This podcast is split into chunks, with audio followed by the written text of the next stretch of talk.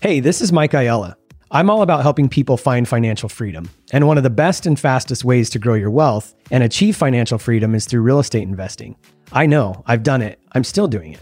Real estate investing is a key component to accelerating my earnings, and I want to share my knowledge and experience with you through my new Real Estate Accelerator program. This is a one time only program that puts you in the virtual room with me and an awesome small group of investors with one goal in mind financial freedom through real estate investments. I'll demystify the complicated world of real estate investing to help you identify money making opportunities and create profitable new income sources. This course is designed to help guide you to success with clear instruction, direct takeaways, and honest answers to your questions. We'll chart a path to your success in real estate investing together. Anyone from the novice to the seasoned investor can profit from my experience to achieve their investment goals. The nine week course kicks off this January. Sign up now at earnwithrealestate.com.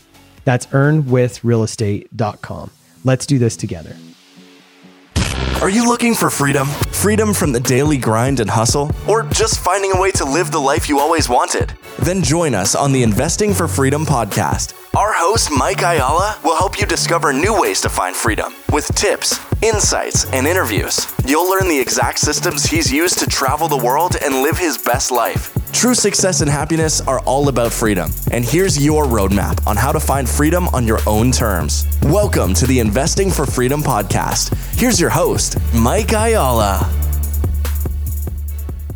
Today, I'm going to share an experience that I had with you that I think could probably be um, impactful and powerful if maybe you uh, caught the message behind it and implemented it in your personal life. And we're going to talk about the time that I died, or at least I was challenged to write my eulogy as if I had died. And it really, it, so what started this, um, my great uncle had died I don't know, this was probably 10 or 15 years ago. Uh, it was probably 15 years ago. And I remember it was such an impactful time for me because my I got a phone call from my mom saying that uh, my great uncle had passed away, and I hadn't seen this guy for you know probably ten or fifteen years even before that. So it was probably thirty years ago that I even seen this person. Um, I was probably a teenager still. I remember you know when my mom called, um, it was actually her uncle, so it was my great uncle, and I was like, oh, that's, you know, sad and what a bummer, what happened. And um, then she proceeded to say that my great uncle's kids, her cousins, um, asked if I would deliver the eulogy. And at first I was like, you know, I'm really going to have to think about that because I didn't really, you know, I'm for all purposes, I didn't really know this person. And I'm not even sure that I honestly would have went to his funeral. Um, but then you know, my mom called me back and said that, you know, I asked her to really find out why the kids wanted me to do the eulogy. And, you know, when she called me back, um, she said that, you know, the kids didn't want to have to do it themselves and they were kind of not estranged, but they didn't have the greatest relationship. And there really wasn't anybody that would deliver or that they thought could deliver the eulogy. And so I agreed to do it. And I remember it was, it was, it was challenging um, I asked, you know, the audience if people would like to come up and say a few things, and uh, nobody did. And I remember uh, trying to get in touch with some of his friends or, or people in his life, and there wasn't really a whole lot of feedback. And I remember what a challenging time it was, and also what a sad time it was standing up there in front of that room, realizing that this guy had passed away and didn't really leave an impact on number one, the world, and a lot of times when we think about legacy and impact and, you know, we think about it in terms of our business and, you know, things that we left to the world, none of that. And really, even more so, what I think is important, didn't really have anybody to even speak at his funeral. That was a very impactful moment in my life. And I remember, uh, fast forward to um, the fall of 2019, no, the fall of 2020. I was kind of going through this inner reflection time as many of us did in 2020. And I went to a champions event in Austin, a, a champions event, which was, I believe, the first event where the new CEO, Chris Ryan, was kind of facilitating and leading. And he was implementing a new thing called the champion spotlight. And so he asked uh, if I would do the champion spotlight, the first one. And I said, sure. I had flown in a day early and Chris had texted me and said, Hey, what are you doing? And I said, oh, I was just getting ready to go have a coffee. So we met for coffee and we were just having a conversation, getting to know each other. And I was sharing this story with him. And he said, You know what I think would be really powerful is if you would give your eulogy to the champions as part of your champion spotlight. And I think one of the reasons that prodded him, you know, saying that and challenging me to do it, I was really reflecting on the impact that I had made. Uh, you know, a lot of the, the show is investing for freedom. And, you know, a big part of why I'm so passionate about what we do here is because it's really easy to get sucked into the day to day stuff or the week to week stuff or the month to month, year to year stuff and wake up five or 10 years later and realize that you missed the best years of, of your children's life or you, you know, ruined a marriage or whatever it was that happened. And so I was kind of going through this period of reflection during that time. Uh, which again, I think all of us did in 2022 or 2020, sorry. And I think that's part of why uh, Chris challenged me to do this eulogy. And I'll share with you, it was really challenging uh, it would have been the next afternoon. It was really challenging. I went that day and, you know, hadn't planned on spending the day writing my eulogy or, you know, facing, confronting death. The reason why I'm sharing this with you is I, I think it's something that everybody should try and do because it really gets you thinking about what matters. And I really struggled with the eulogy. Um, spent a little bit of time that afternoon trying to write it. And then I went and grabbed some drinks and some dinner with some GoBundance guys. And then when I got back that night, I stayed up pretty late trying to get it written, just struggling with it. And I think the main reason why I was struggling is because I kept going out to, you know, saving the whales and the legacy and the impact and um, not truly saving the whales because that wouldn't have been something that I was passionate about. But I was just trying to like, you know, vision out 40 years from now when I died, like, you know, what was my impact and what did all of it look like? And, you know, you're trying to imagine your grandchildren, which is probably what is the most important thing to me my wife, children, grandchildren, the relationships. Uh, but, you know, again, saving the whales and the rainforest and all that is most of the things that we think about when it comes to impact. But I really struggled. And then all of a sudden I realized, you know, I'm coming about this all wrong. If I died tomorrow instead of 40 years from now, what would be said of me? Would anybody show up to my funeral? Would we have a hard time trying to find somebody to give a eulogy? because of the impact that I've made, because the way that I showed up on a daily basis. And so when I thought about rather than writing my eulogy 40 years out, when I thought about it and reframed it in the sense of writing it tomorrow, Mike literally died tomorrow, what would be said? Um, that changed everything for me. And so I wrote it through that perspective. And I'm going to share it with you. Um, Mike Moody from my content team asked uh, if I would do this and share it, and he thought it might be powerful. Um, so hopefully it is. And I would challenge you to uh, write your own eulogy. I'm guessing you're probably going to wrestle with it and struggle with it, but it's a powerful exercise because it really causes you to show or or see how you're showing up and really question the impact that you're making. So here it goes. Michael Lee Ayala, Mike to most of you, was born in Pocatello, Idaho on October 12, 1978, to Gilbert Beltran and Lori Ayala. While most of you never heard his birth name, he was born Michael Beltran. Mike had a challenging childhood, although he would not fully recognize and acknowledge it until many years later he would want us to share with you this part of his childhood that many of you didn't know about because it was through this challenging childhood that Mike would become the father, husband, friend, and mentor that he didn't have growing up. Mike believed that you could learn as much from the bad times as you could the good, and from poor examples as you could from great examples. If you looked for the lesson in it all, his mother, Lori Ayala, was one of the kindest, hardest working women you'll ever meet. His father, Gilbert, on the other hand, while having good intentions and a kindness that would show from time to time, was an alcoholic, a chronic drug user, and was very abusive. Mike's memories of his father were of him either abusing his mother, going missing for periods of time that Mike had no concept of duration around, him partying with rooms full of women and smoking pot, moving from town to town, or Mike being left by his mother with his father showing up days later to get him, usually with his grandparents. Mike's dad was an illegal alien, and Mike remembers being in labor camps and seeing his father run from immigration and often hiding in the trunk of a car crossing the Mexico border back into the United States. This all ended when Mike was roughly eight years old and Lori left his dad for the last time. Mike went to live with his grandparents, William and Charlotte Zimmerman, as he had often done over the challenging years. Grandma and Grandpa were the best. They always showed him love and kindness, and they were his only real source of stability. Grandma and Grandpa passed away three months apart from each other in 2011. During this time, Mike was also separated from his little brother, Brian, who stayed with his mom. Brian and Mike were five years apart, and while they were not close when they were little, they went on to have the best relationship. And Mike always said that if he could count on anyone to have his back, it would be Brian. Lori married Tino Ayala a couple years later after divorcing Mike's father. Tino became a strong male figure in his life, as well as for his brother Brian. And as you can put together, Mike assumed his name and accepted him as a father, and Tino accepted Mike as his own son. Mike called Tino his bonus dad, and while they didn't always see eye to eye, that's what sons and dads do, right? Mike's little sister Tiffany came along when Mike was 10, and while they were not close when they were young, Mike and Tiffany would become great friends, and Mike adored his little sister. They would often have phone calls discussing the end of the world and guns and prepping. Mike met the love of his life, Kara Ayala, when they were in high school. They would talk on the phone until the early hours of the morning on school nights, and Kara brought out the best in him. For the first time in his life, he was choosing to learn how to love someone that wasn't in his circle of four or five trusted people.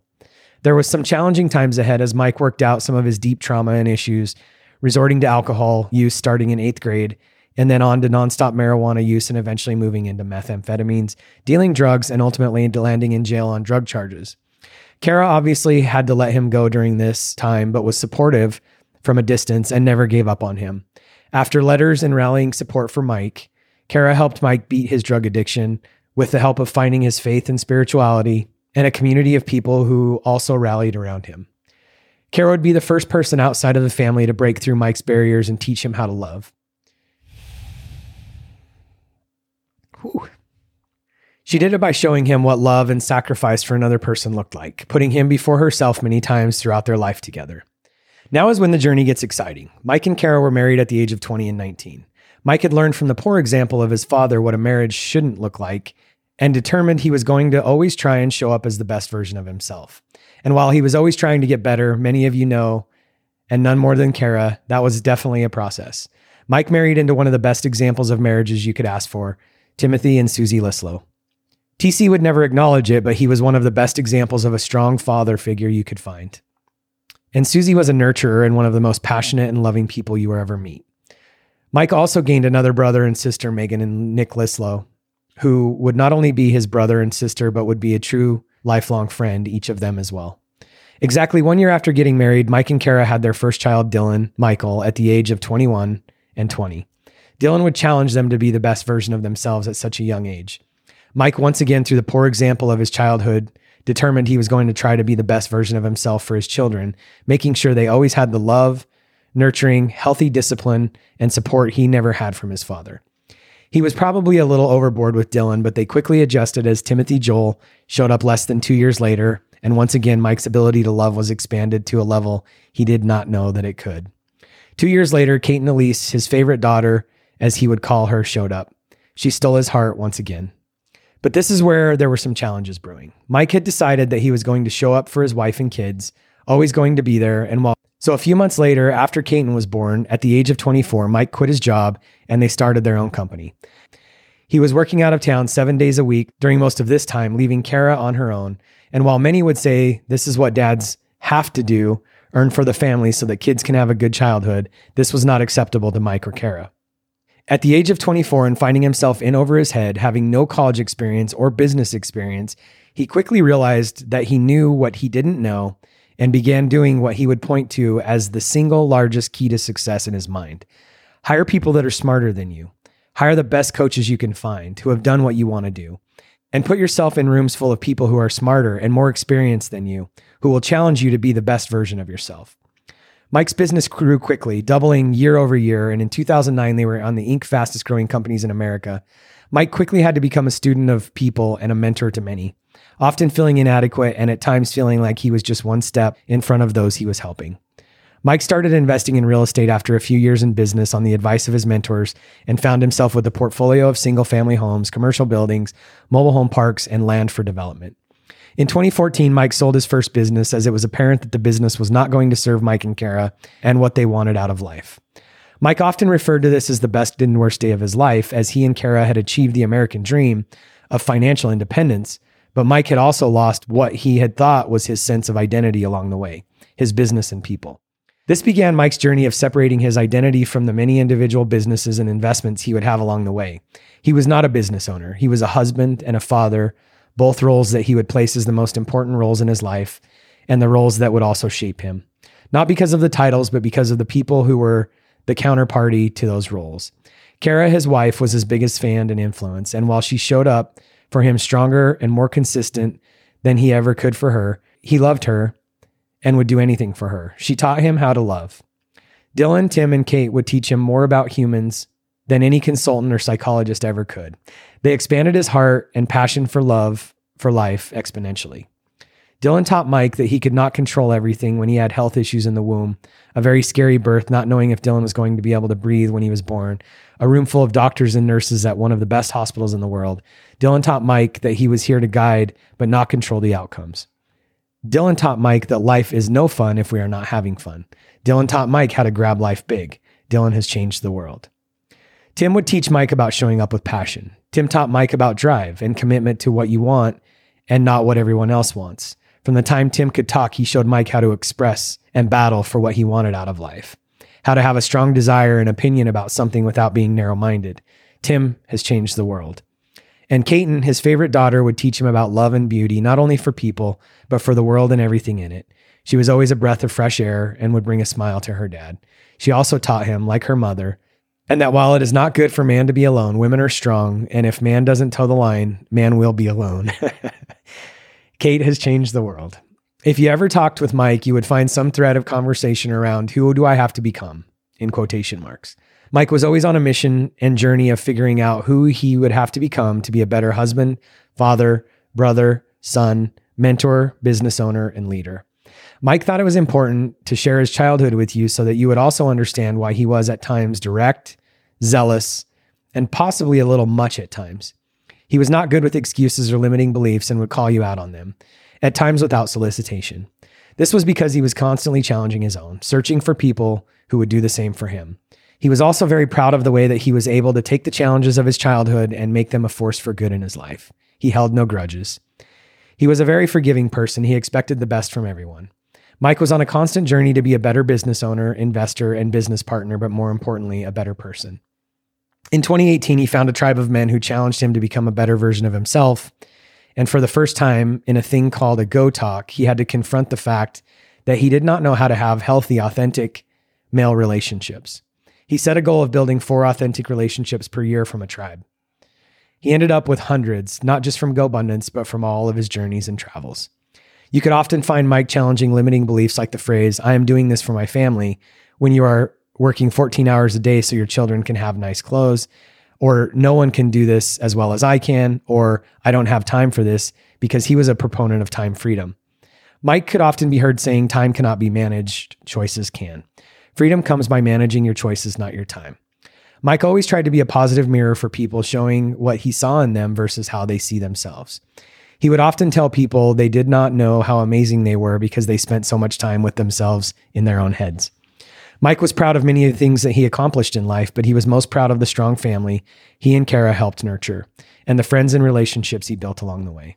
If Mike were here, he would say, Please celebrate his life while you mourn and take away something that will make you a better person in your roles, whatever they may be. He would ask that you forgive him for anything he may have ever done unintentionally, but most of all, he would ask that whatever has happened to you in life, do him a favor and don't let it be a hindrance, but let it be a force for good. And in closing, I would ask that you would all write down one thing that Mike taught you and give it to the family so they could celebrate him with you. And go do something of equal value for someone else.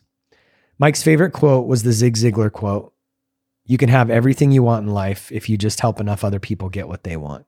So please, in honor of Mike, go out and help other people get what they want out of life. If you've found value in this episode and you know someone who's wanting to start or move further along in their journey toward investing for freedom, I would be forever grateful if you would share this show with them and help me get this message out to more listeners. Also, if you enjoy what you've heard, I would appreciate it if you take 30 seconds and leave me a five star review and share this with your friends. And until the next episode, cheers to moving further along in your journey of investing for freedom.